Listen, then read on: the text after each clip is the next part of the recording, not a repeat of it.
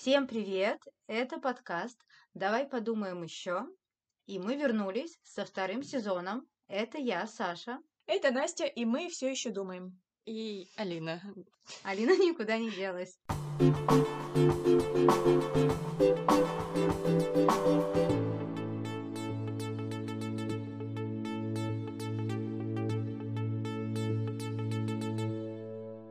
Второй сезон мы решили выпускать летом, поэтому мы выбрали темы немножечко полегче для нас и для вас. И сегодня мы будем разговаривать о удачных и неудачных свиданиях. Настя, какие у нас топ-книги? Я забыла. Я напомню. Первый — это Шекспир, Ромео и Джульетта. У них там точно было свидание? Неважно. Конечно, здравствуйте. А под окном? А под окном, да. Где она на балконе стоит? Хорошо. Джульетта, ты как день. Вот я сейчас буду платить, я чувствую. Давай. Вторая стоп-книга, быстрее. И вторая — «Сумерки». Ну и вообще вся эта сага вампирская, где тоже очень много странных свиданий.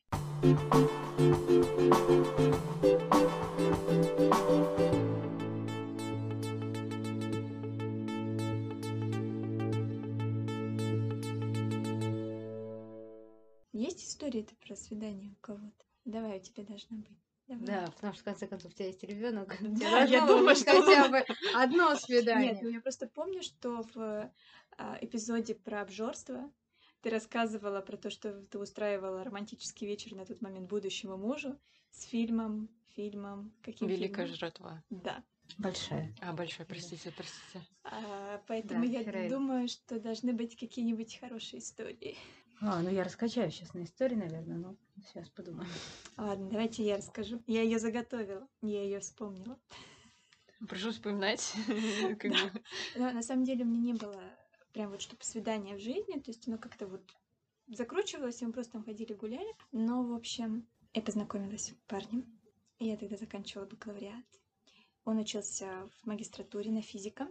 Это был прям вот магистр. Мы познакомились в библиотеке, он меня позвал в кино. Да, все по классике. Очень хочется пошутить про знакомство в библиотеке, но не буду. Кстати, оно мне тоже было. И, значит, зима, -30, я в летнем платье. Он заезжает за мной на машине. У него была тачка. Офигеть. У него была шестерка. Но это было неважно. Так, и такое свидание тоже было. И мы идем в кино. И знаешь, мы все такие... интеллигентная, значит, учимся я про филолога, филологию. Он говорит, я выбрал специально фильм по книге, потому что ты филолог, тебе должно понравиться. Мы идем в кино. Нагресь. О май гад. И мы заходим. Я тогда его не читала. Честно, я не смогла прочитать. А в книге называется «Дерьмо», насколько мне известно. И мы все такие рафинированные, интеллигентные. Заходим, а там МакЭвой сидит на унитазе. Для начала. Это было самое замечательное свидание в моей жизни, причем фильм мне тогда понравился, мне он показался смешным. Мы вышли, он довез меня до дома, и больше мы никогда в жизни не общались. Я не досмотрела. Ты не досмотрела? Нет, я не досмотрела. Я досмотрела. Я не досмотрела, потому что, наверное, это был какой-то хаотичный выбор, я ничего про это не знала, я стала смотреть, поняла, что окей, а у меня настроение было, не такое совсем. Mm-hmm. Посмотрю как-нибудь потом, как-то потом еще не наступило. Я еще думаю, что я его пересмотрю теперь с Димой. И посмотрим, будем ли мы потом общаться. Да. Или он тоже больше не позвонит. Продолжать жить в одной квартире, но перестаньте общаться.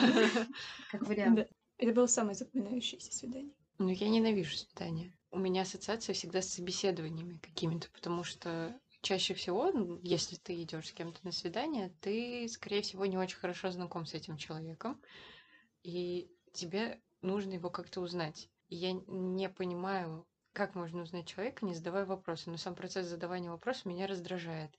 И меня раздражает, когда мне задают вопросы, я должна что-то рассказывать о себе. Это прям это чисто воды собеседование, как будто бы. Я не понимаю людей, простите. Я не понимаю людей, точка, во-первых. Во-первых, мне, в принципе, сложно всегда знакомиться с людьми, с новыми, то есть как-то их узнавать, если это нужно делать специально, а не это...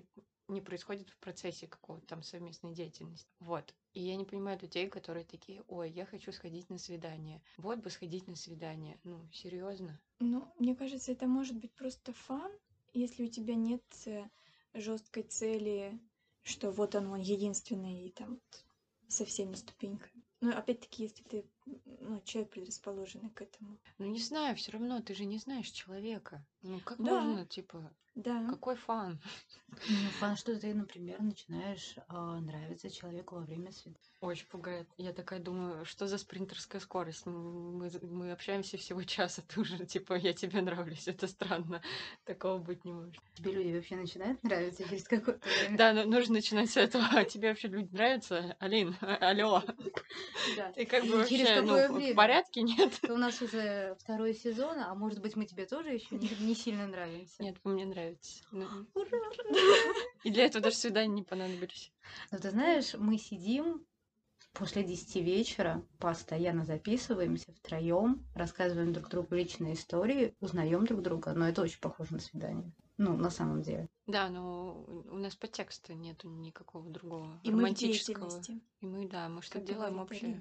Тогда придумывай себе свидание с деятельностью. Например, тебе нужно поклеить обои. Это выпуск. Давайте научим Алину ходить на свидание и получать от этого хоть какое-то удовольствие. Потому что это хорошо. Даже если тебе не понравится свидание, но, может, это будет человек с золотыми руками, он классно поклеит обои. И можно будет продолжить и, там, не знаю, побелить потолок. Да, а можно еще и в сантехнике разбираться. Это вообще золотые, конечно. Можно даже на несколько свиданий ради такого. Ну, это так, использует человек. Но он будет знать, где ты живешь, это минус. Ой, я очень этого боюсь. Страшно. Да, это очень страшно. Сталкеринг, вот это все. Мне всегда страшно, что человек узнает, где я живу, где я работаю. У меня один раз такое было. И это жутко. Угу. А это причем были какие-то, институтские годы, то есть это не было совсем недавно, и мне было очень удивительно, почему человек нашел мой адрес, хотя у него был только мой сотовый телефон, и я так понимаю, что у него какие-то, в итоге я узнала, что он где-то сидел, и у него какие-то были подвязки знакомств, это было страшно.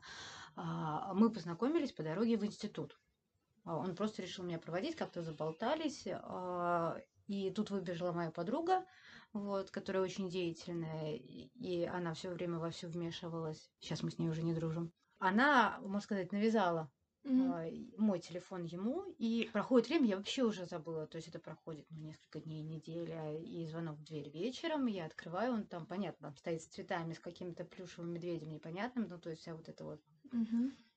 Романтика.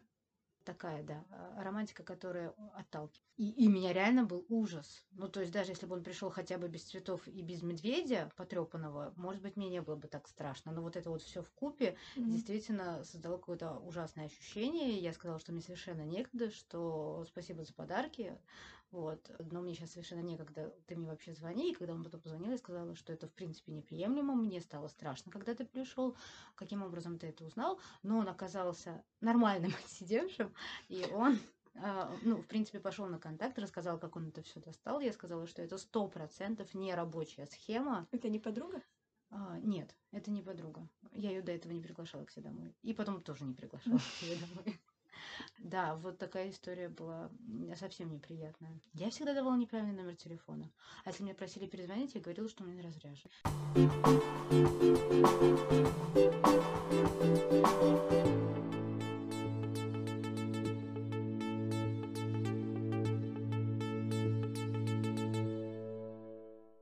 Ты представь, ты говоришь о том, что сидеть с другим человеком, для тебя, дискомфорт. И я представляю себя на месте мужчины, который, все-таки у нас в какой-то активной фазе, то есть все равно мужчины в основном знакомятся. Понятно, что у женщин есть традиции, Онегины и все остальное, все эти письма. И женщины тоже достаточно активные. Я даже, кстати, помню, когда мы прочитали Онегина, у нас одна девочка из класса решила таким образом проявить симпатию к старшекласснику, и я лично передавала письмо за нее. Я не знаю, в стихах оно было или нет, понятно, что я не прочитала, но то есть это такой возымел эффект смелости на девочек, что так тоже можно. Но на самом деле чаще мужчины, и мне всегда кажется, что это ужасно, ужасно страшно, ведь им очень часто говорят нет. Но вот если так представить психологически, что все-таки когда мы подходим, нет, мы, возможно, можем услышать, возможно, когда-то слышим, но я даже не могу припомнить этого, потому что когда ты подходишь, ты уже понимаешь, что ты человеку нравишься, ты как-то так раскачиваешься, и Они же действительно часто им говорят «нет». «Нет, не хотим», «нет, не хотим». Это же такой прям мужественный поступок, ну, постоянно подходить к тебе девушкам. Не кажется, что намного обиднее, когда ты даешь человеку какую-то очень маленькую толику надежды, а потом оказывается, что это неверный номер, и ты его тем самым еще сильнее обижаешь? Я всячески в течение свидания пытаюсь показать свою рассеянность, которая мне присуща. Я надеюсь, что они думают, что я просто его перепутала. Это неправильно.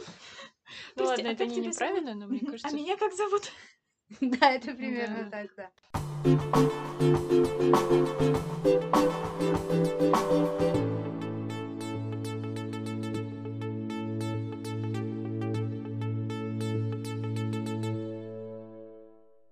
Если говорить о книгах, я вспоминаю только одну. Я ее только что прочитала, «Моя темная Ванесса». Она только что вышла. Кто-нибудь успел ее прочитать? Нет. Это, Настя, ты в надежде, что мы тебе подскажем автора? Да? Нет, это Кейт Элизабет Расс. И, в общем, я ее очень ждала, потому что меня в аннотации заинтересовала история Лолиты с точки зрения Лолиты. И не совсем так, потому что мне там не хватило некого психологизма и мотивации героини. Но мне очень запомнилось их свидание. В общем, для понимания, героине 15, она ученица закрытой школы, немножко отстраненная, без друзей. Ее учителю 42 и 15. Это прям очень много. И у них типа отношения. И у них типа свидания. То есть он забирает ее из школы, она сбегает после комендантского часа, он забирает ее домой. И меня просто поразило, что девочка абсолютно не понимает, что происходит. Потому что она в чужом доме, ей как-то неловко, страшно. В принципе, неловко находиться в такой обстановке с учителем. Она как-то в классе привыкла быть. Но она не может сказать «нет». То есть они ложатся спать. Потом она просыпается от того, что он начинает заниматься с ним сексом, с ней. И это прям меня напугало. Ну, вообще, в принципе, это напугало, мне кажется, в любом возрасте. Но ребенок не может сказать, что ему это не нравится. И пока что это одно из самых жутких свиданий, что я читала в литературе. Ну, это не свидание, это насилие. Но проблема в том, что она его себе рассказывает. А, то есть она воспринимает это так, да? Да, и там действие развивается, ей уже 32, и, кажется бы, уже нужно как-то воспринимать реальность, но она это все равно очень долгое время воспринимает как такую романтическую историю любви из литературы. И только когда она сталкивается там с другими жертвами, в ней начинает что-то ломаться, что это ее травмировало. Но до этого, вот с 15 до 30, она вот рассказывает себе такую розовую историю, что я там его защищала, и он меня правда любит. Но это тоже такая страшная вещь, что в какой-то момент человек просто начнет нарушать твои личные границы. Ну, понятное дело, что, наверное, когда тебе 15... И ты вообще не понимаешь. Ты не понимаешь и не знаешь чаще всего, как свои границы обозначить. Но некоторые, к сожалению, и в 20, и в 30, и в 40 не могут этого сделать. Саша, чё молчишь? Я прочитала смешную книгу, и она тоже про девушку 15 лет.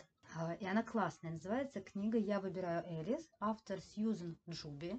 Это Поляндрия, и они стали делать очень интересные книги. Это новое издательство, то есть они известны своими детскими книгами, а это называется издательство как бы внутри No Age, и это книги 16-18+.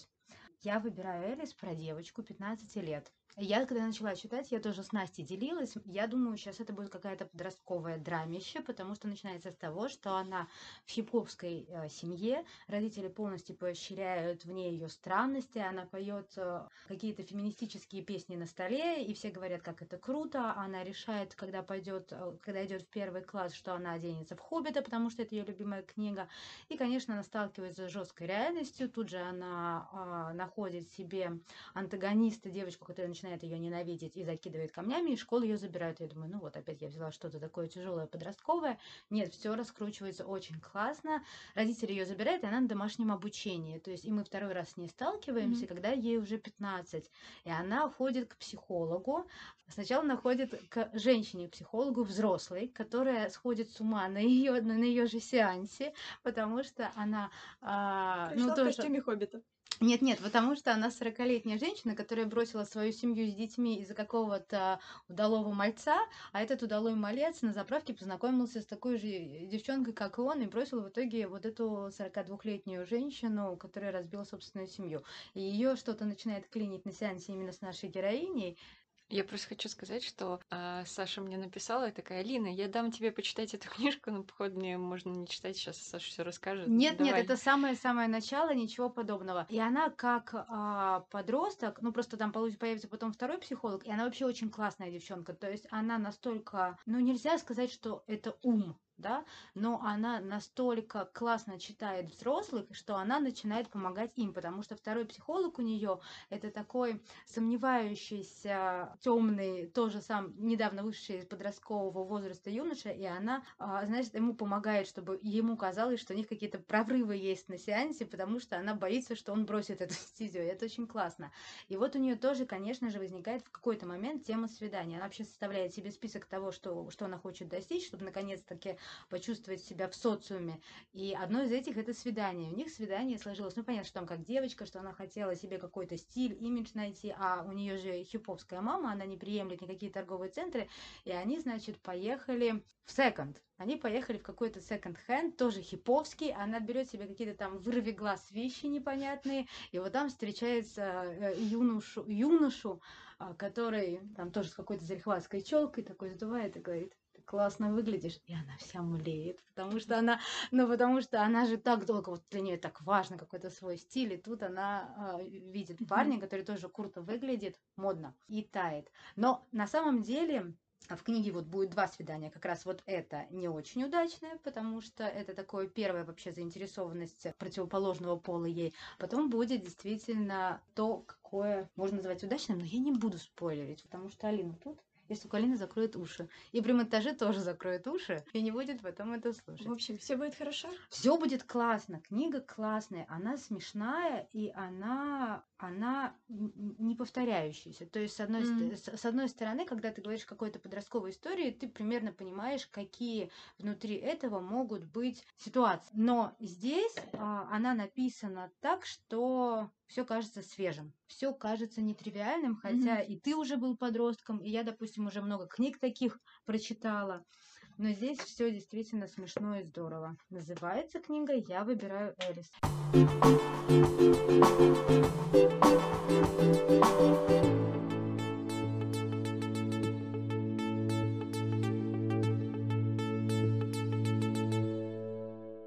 Когда мы решили, что темой нашего первого выпуска станет удачные-неудачные свидания, я не стала искать книги, в которых были бы свидания.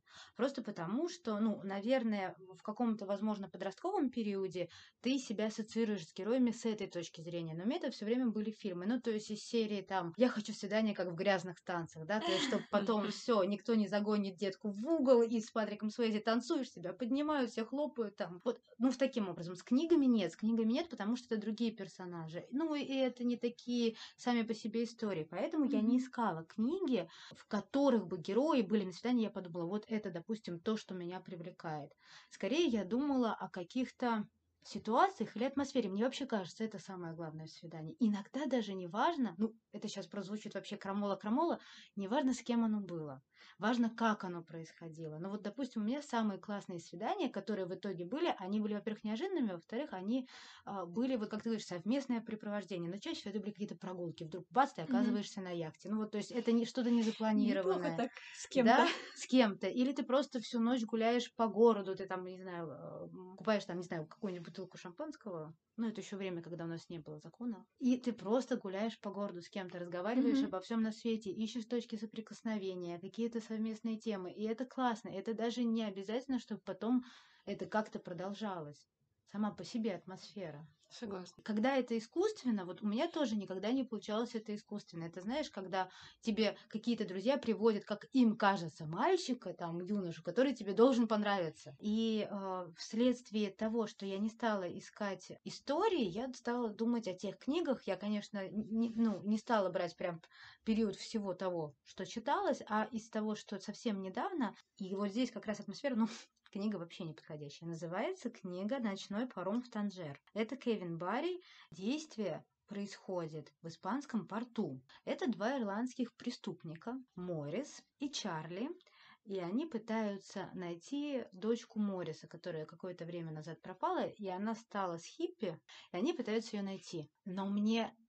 Ну и понятно, что тут ирландский какой-то брутализм, и здесь они сидят, им уже там глубоко за 50, вспоминают женщин, наркотики, против мы которых выступаем. И они вспоминают свою жизнь, свои преступления, они контрабандисты, своих женщин, выпитые. Mm-hmm.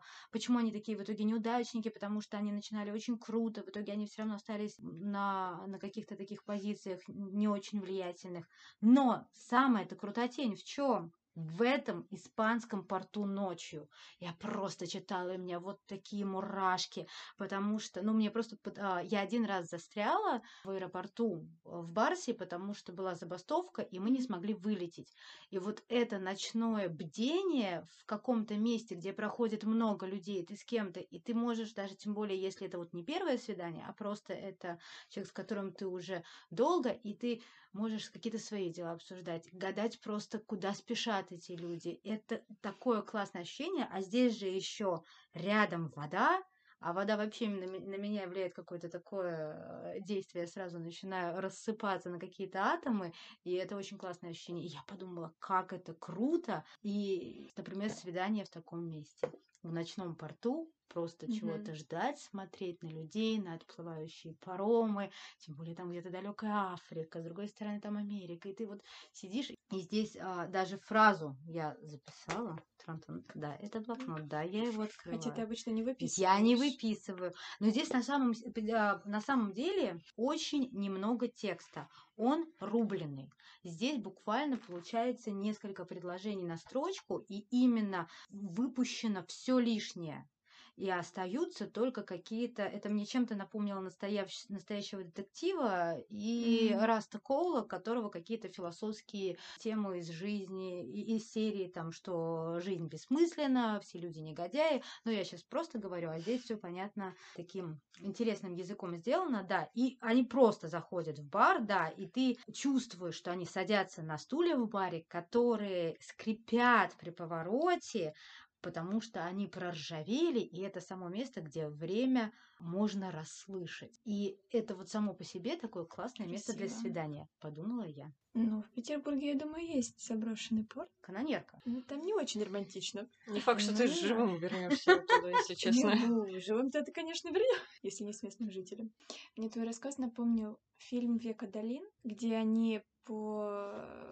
подземки нью-йоркской поднимаются потом на небоскребы. И что ее удивляет, что она там много веков прожила, но там она не была в этих подвалах. Вот действительно, она же в итоге влюбилась. Она столько времени жила, и по идее ей уже точно должно наскучить вот это вот бег на свидание, но все равно случилась любовная история уже, получается, через много-много лет, да. Да. И, возможно, кстати, из-за того, что что-то новенькое.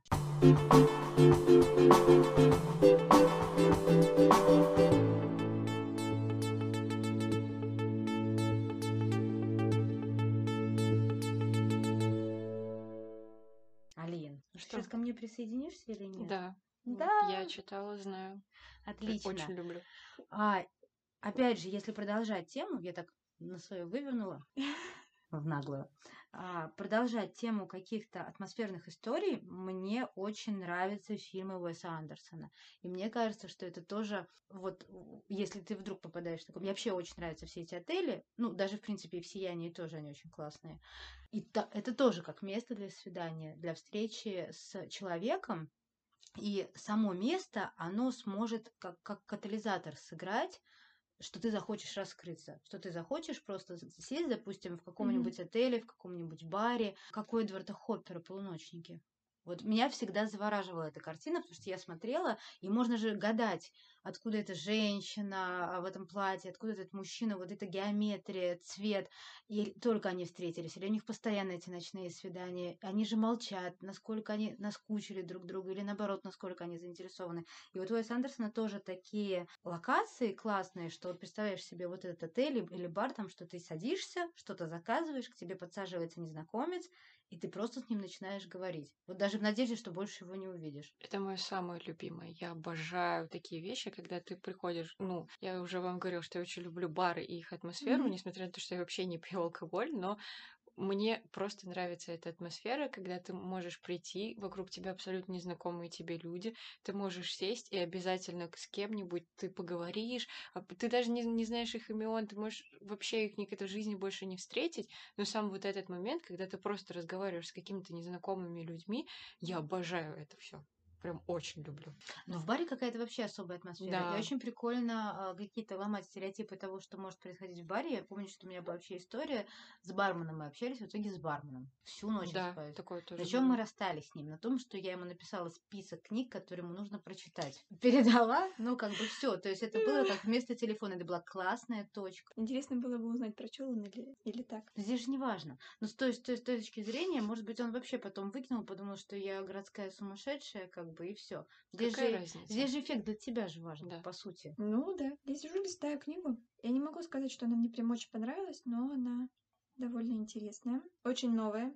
Для всех тех подписчиков, которые жаловались, что мы рассказываем про старье. Кто жаловался? Кто там жаловался? Список имен, пожалуйста. Вот, поэтому я рассказываю про темную Ванессу и прочие новые книги. В общем, это сборник рассказов «Любовь во время карантина». Ее издал Попкорн букс. И, в общем, я сейчас честно пыталась найти, но ладно. Это просто один из рассказов. Фабула в том, что парень работает курьером.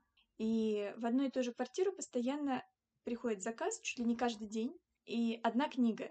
И он уже такой: да блин, ты не можешь, что ли, просто списком заказать кучу книг? А это очень там элитный район, и хозяин квартиры, очень там интеллигентный мальчик, то же самое. Он, значит, заказывает по одной книге, они там начинают общаться, и в итоге получается 7 книг. И они составляют послание.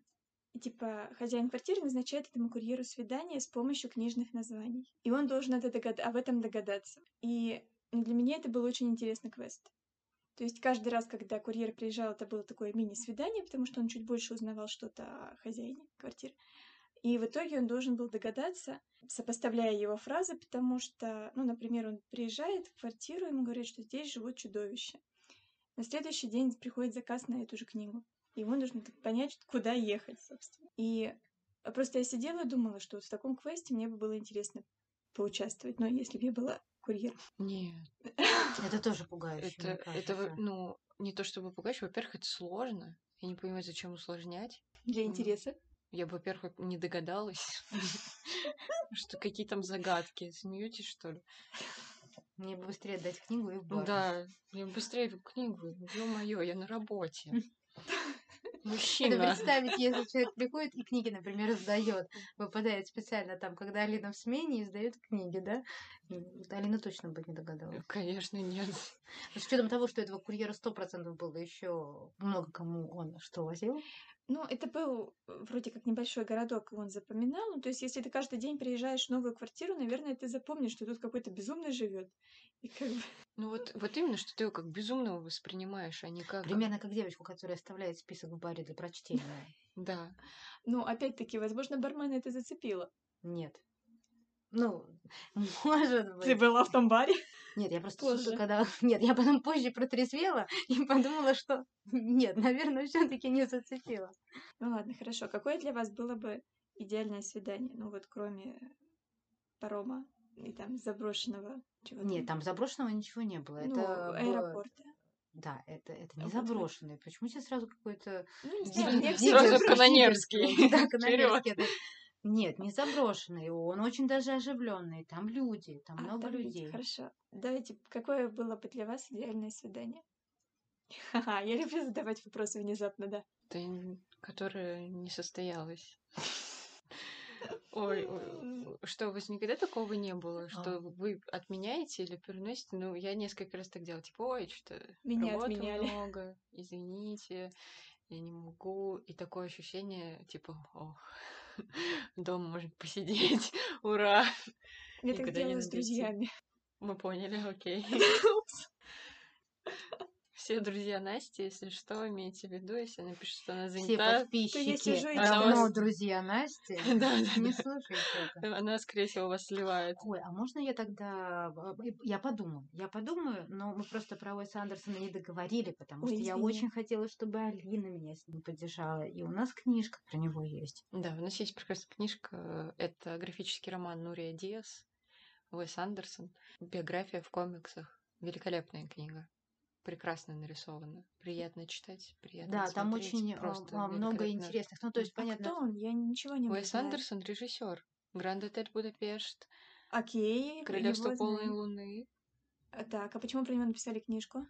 Потому что он крутой. Потому что у него есть особая стилистика, вообще снимание режиссерское, свое режиссерское видение, начиная от того, как у него построены диалоги, до того, как все это выглядит. То есть это очень классно именно отрисовать. Поэтому я не удивилась, когда я увидела именно графический роман, потому что у него цветопередача очень крутая.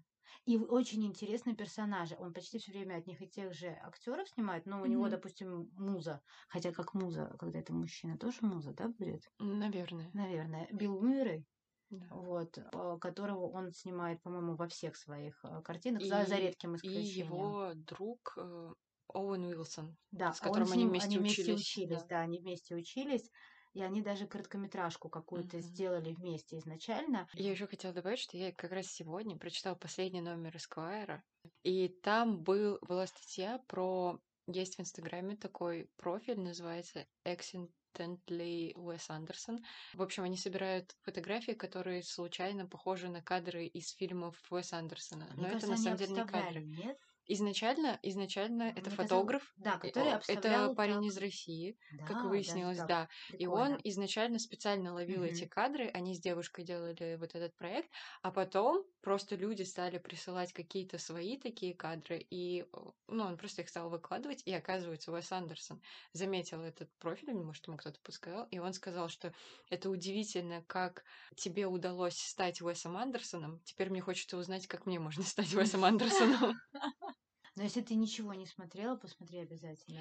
Мне кажется, тебе понравится. Я не запоминаю фильмы и режиссеров, то есть я не соотношу. Тебе Саша напишет список, у него опыт есть. Да, потому что я, наоборот, только по режиссерам очень долгое время ориентировалась. Мне так легче, мне вообще легче делать какую-то картотеку, в голове, потому что на самом деле, ты понимаешь, что это как с автором, то же самое. Режиссер — это тот же автор книги. И ты смотришь, и у него есть приемы, когда даже если вдруг тебе какой-нибудь Том Тыквер, да кто угодно вдруг делает какое-то голливудское кино, он все равно постарается туда внедрить свое видение фильма. «Свидание». Вспомнила про фильмы. Умнички, напомнили. Один из моих любимых фильмов Блейка Эдвардса, это который «Завтрак у Тиффани», «Розовая пантера», все. У него есть классный фильм, называется «Квартира». Не смотрели? Там играет Джек Лемон, это актер, который играл в «Джазе только девушки». Это шикарный, комедийный, но здесь он в драматической роли. «Квартира». Я вообще, когда ее посмотрела, подумала, что наш Рязанов посмотрел «Квартиру», и ему не получилось, потому что вы сейчас поймете, почему он не мог полностью перенести служебный роман в такую сценарную историю, но то, что я вижу параллели, это очень четко. Фильм 60-го, если не ошибаюсь, года.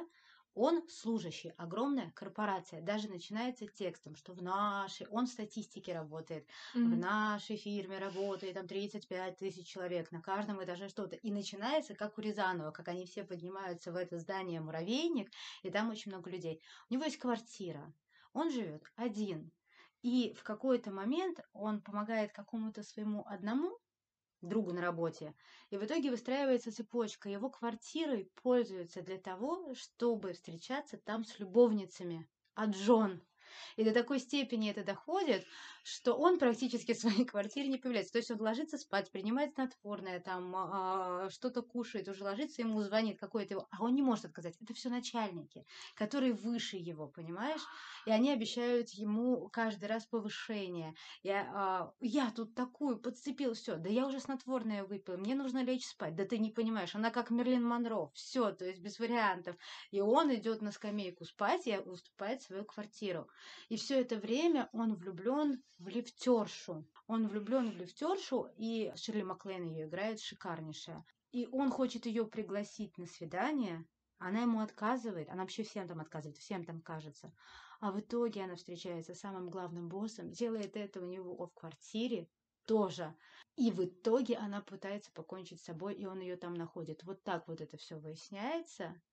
И это только первая половина фильма, и потом вот у них как бы романтика уже начнется, но это тоже очень интересно именно к свиданию. Ну, потому что смешно, там он в какой-то момент начинает отказывать, а там одна из любовниц очень высокая телеграфистка, она прям как баскетболистка, и она все ругается на него. «Так что такое? Я уже не могу». И фраза шикарная. «Либо пускай он себе машину побольше найдет, либо женщину поменьше».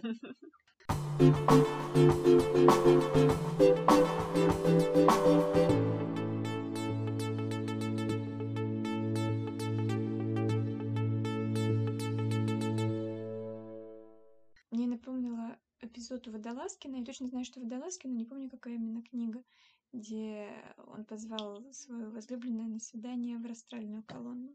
И все было, наверное, было очень хорошо и интересно, если бы это не была зима. И, в общем, они там дико замерзли, дико злились друг на друга, и пришлось идти обратно, по-моему, в общежитие. Хотя вот внутри растральных колонн я бы тоже хотела побывать. Какое-то диггерство реально. Но если бы летом, было бы интересно. Мне кажется, что у меня есть подозрение, что это Брисбен, потому что там на обложке что-то похожее на лестницу такую винтовую. Я просто, логика, извините. Если что, мы напишем правильную книгу в своем телеграм-канале. Но я поняла, что Настин вариант. Кстати, она прокололась насчет ее идеального свидания. Растральная колонна? Даже темная, не то, что она помещение. Хочет адреналина. Ты хочешь адреналина? Ты хочешь какого-то квеста? Ты грязь, хочешь... какой-нибудь фильм. Да, фильм «Грязь». То есть к тебе, как к филологу, все относятся с пиететом, как к принцессе. А ты хочешь, чтобы тебя по кругам ада, знаешь, вот из серии, как приедь в Купчино, трамвай, сирень ободрать и на какую-нибудь высотку забраться. Ты заметила канонерский? У него одна мечта — канонерский. Только я кинула слово «канонерский», и всё. Я туда недавно съездила, мне понравилось. Ты с Димой ездила? Да. Я его туда потащила. Даже если нет, она вообще с ним прокололась на подкасте. Я говорю, я не совсем понимаю, то есть для меня вот свидание это было что-то такое, нечто формальное, про то, что ты, Алина, говорила. То есть там тебя зовут, вы договариваетесь, понимаете, что свидание, что это будет что-то типа собеседования, но у меня такое было вот один раз, и оно было не очень удачно. Свидание — это... любая форма, то есть любое стечение обстоятельств, времени и всего остального, когда в какой-то момент ты понимаешь, что у тебя возникает интерес к человеку, с которым ты вместе. Мне так всегда казалось. То есть каким образом это будет, ты не можешь предугадать. А потом ты уже рассматриваешь, что вот это на самом деле было свидание, это было прикольно. Но самое интересное, когда оно хаотичное, интересное, и там какое-нибудь свидание гулёна, то когда следующее нужно, чтобы оно вот прям было официально, оно тоже стрессовое будет, потому что оно уже не такое естественное, и ты тоже себя... И вот здесь как раз момент, ты сразу понимаешь, будет там второе, третье или нет, потому что либо вы чувствуете себя некомфортно, и у вас, нет чего-то, так? Как между вами. Либо просто ты видишь человека, он тебе там, не знаю, ты чувствуешь, что он тоже рад тебя видеть, и что все нормально, и тогда, да, все случается. В общем, это в любом случае стресс будет. Но это прикольно.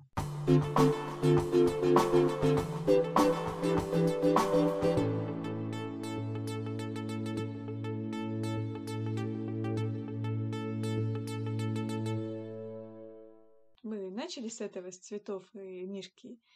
Под порогом. Это прям повсюду. Мы так шли по Невскому с подругой. Мы шли в первом часу ночи, и что? Да это рано еще, извините. Вот. И, в общем, мы переходим, стоим на перекрестке, нас догоняет парень и говорит, типа, девушки, я иду за вами с самой Невы. И моя друга такая, не надо так делать. Самой Невы. Я поднялся с самого дна Невы и иду за вами. Вот. Он такой, а вы, наверное, приезжие? Давайте я покажу вам город.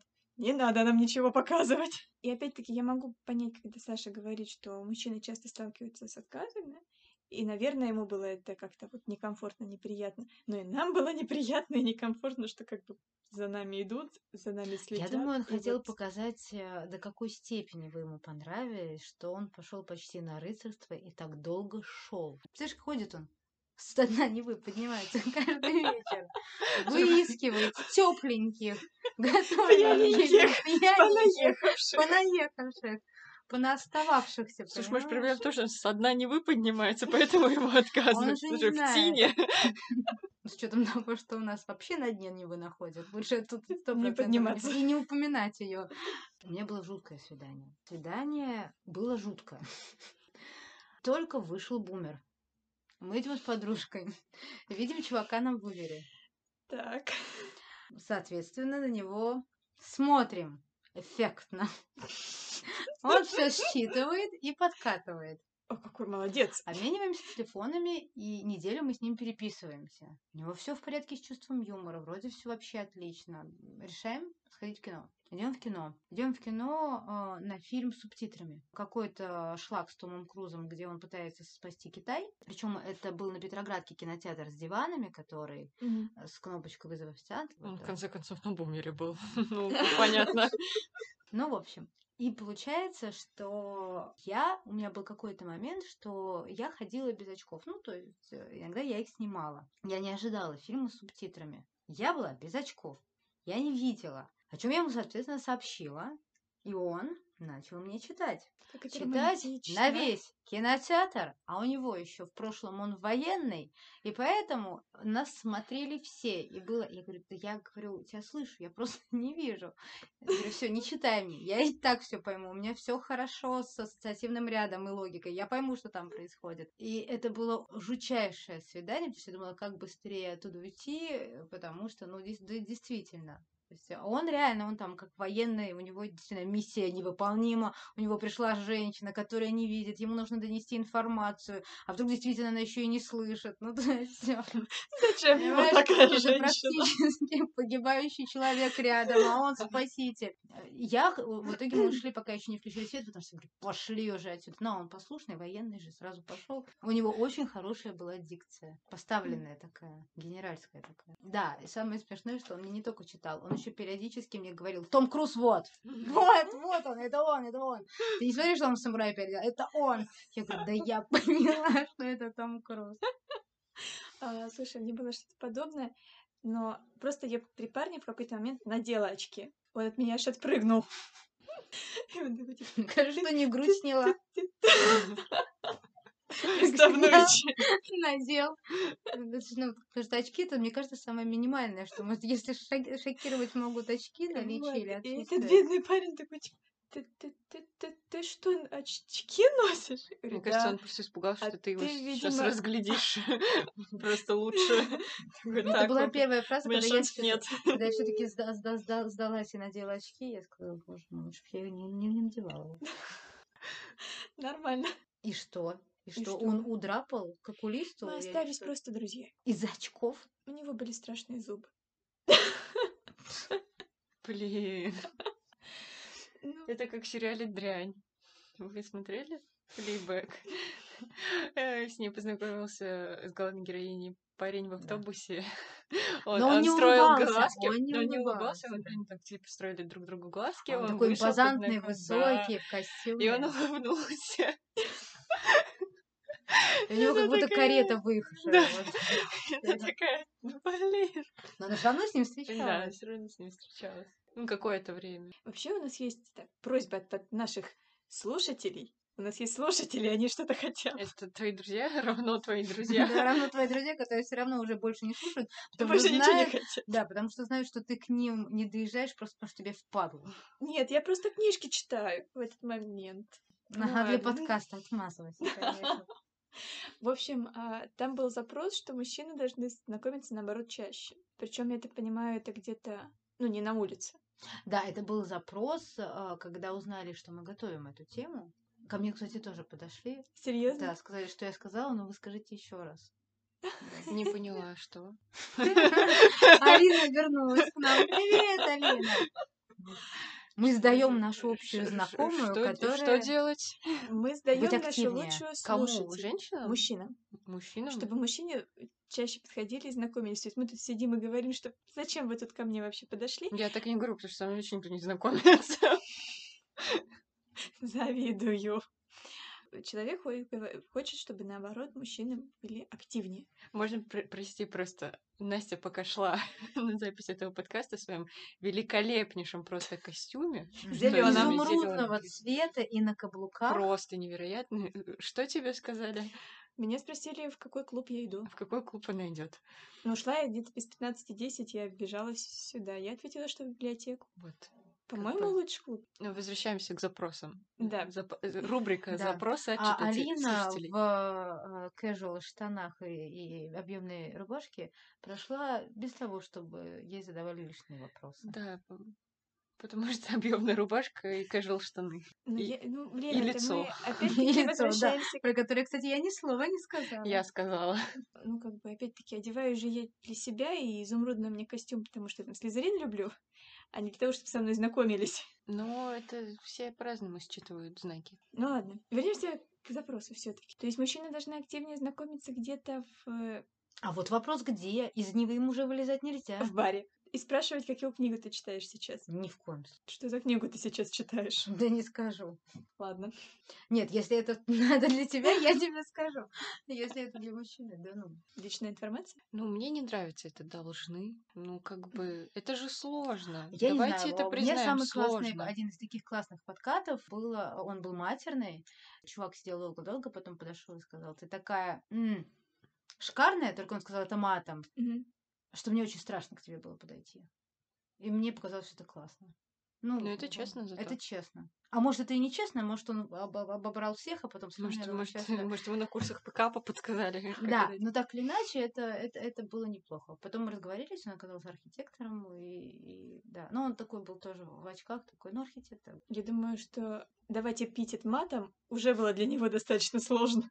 То есть, получается, чтобы зацепило, должно быть что-то не банальное. Должно быть честно. Это, как сказала Алина, не должно быть это какого-то подката. То есть, реально человек сидел, и я вижу, что ему сложно, что он пьет одну за одной, очки сползают на нос.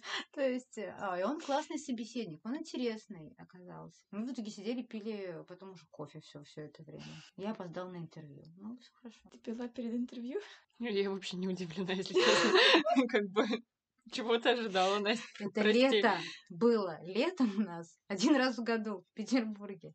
Хорошая погода. Мы выполнили запрос, мы озвучили мысль. Вот, пожалуйста. Знакомьтесь чаще, в непугающей обстановке и лучше честно. А честно до какой степени? Ну, не до такой, что подходите и говорите, знаешь, я энцефалитом переболел. Ну, как бы нет. Не так. Хорошо, окей. А если из серии так, значит, ты уже 15-й, к которой я подхожу.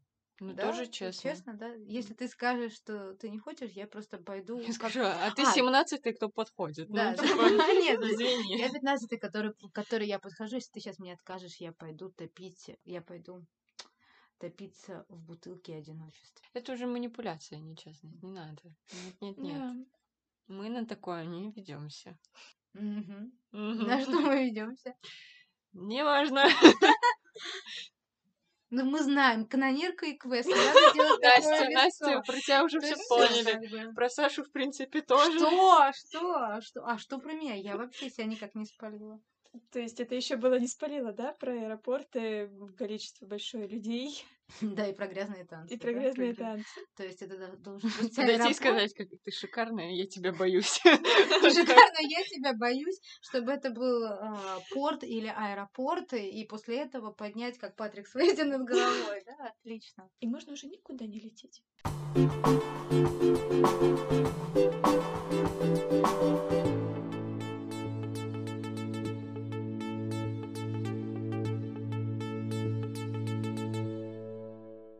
Мы продолжаем нашу традицию с первого сезона и будем рассказывать, что мы читаем сейчас. Саша. Я читаю книгу, которую ты уже прочитала. Ура! Да. Я, кажется, догадываюсь, что это. Я надеюсь, все догадываются, что это. Пой, если даже не знаешь слов. Автор, подсказывай. Ой, подсказывай. Сложная для меня фамилия. Анжела... Кажется, как-то так. Я знаю... Бьянка Мораес. Бьянка Мораес. Пой, даже если не знаешь слов. Книга крутая. Я не читала эту книгу, Саша. Когда ты мне рассказала, я ее перепутала с другой.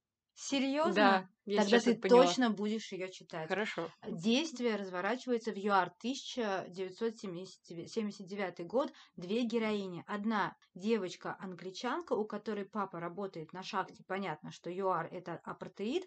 Вторая героиня, 49-летняя, черная женщина, которая в деревне, она учительница, у нее пропадает дочка во время разборок таких очень кровавых и тяжелых в городе. И она едет и пытается ее вызволить. И, на тот момент я помню что-то из боевиков американских, когда они пытались, террористы, поменять алмазы на оружие, чтобы ехать и решать разборки в ЮАР, то есть там апартеид сам по себе.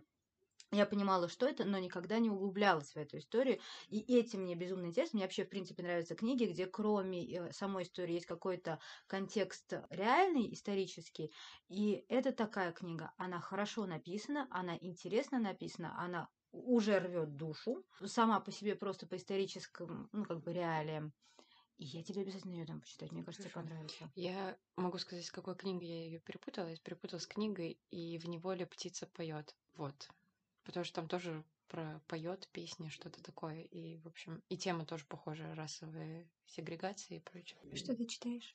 Я сейчас в данный момент не читаю ничего, но я буквально вчера или позавчера закончила читать книгу Алексея Поляринова «Риф». Отличная книга. И мне она очень понравилась. Это повествование сразу с 3 линий. Потом в какой-то момент они все, естественно, пересекаются неожиданным образом. И у нас пошел дождь в этот момент. Очень атмосферный и свиданческий. Я думаю, мы должны будем ее обсудить, потому что это очень хорошая. Очень хорошая книга. Она тонкая. Она небольшая. Вот на самом деле, ребята, как мы друг другу советуем книги. Да, она небольшая. Но это история о тоталитарной секте, какой-то степени, а скорее больше о лидере этой секты, как он себя ведет, как люди туда попадают, как люди психологически себя чувствуют в этом во всем, почему и как они потом из этого выходят.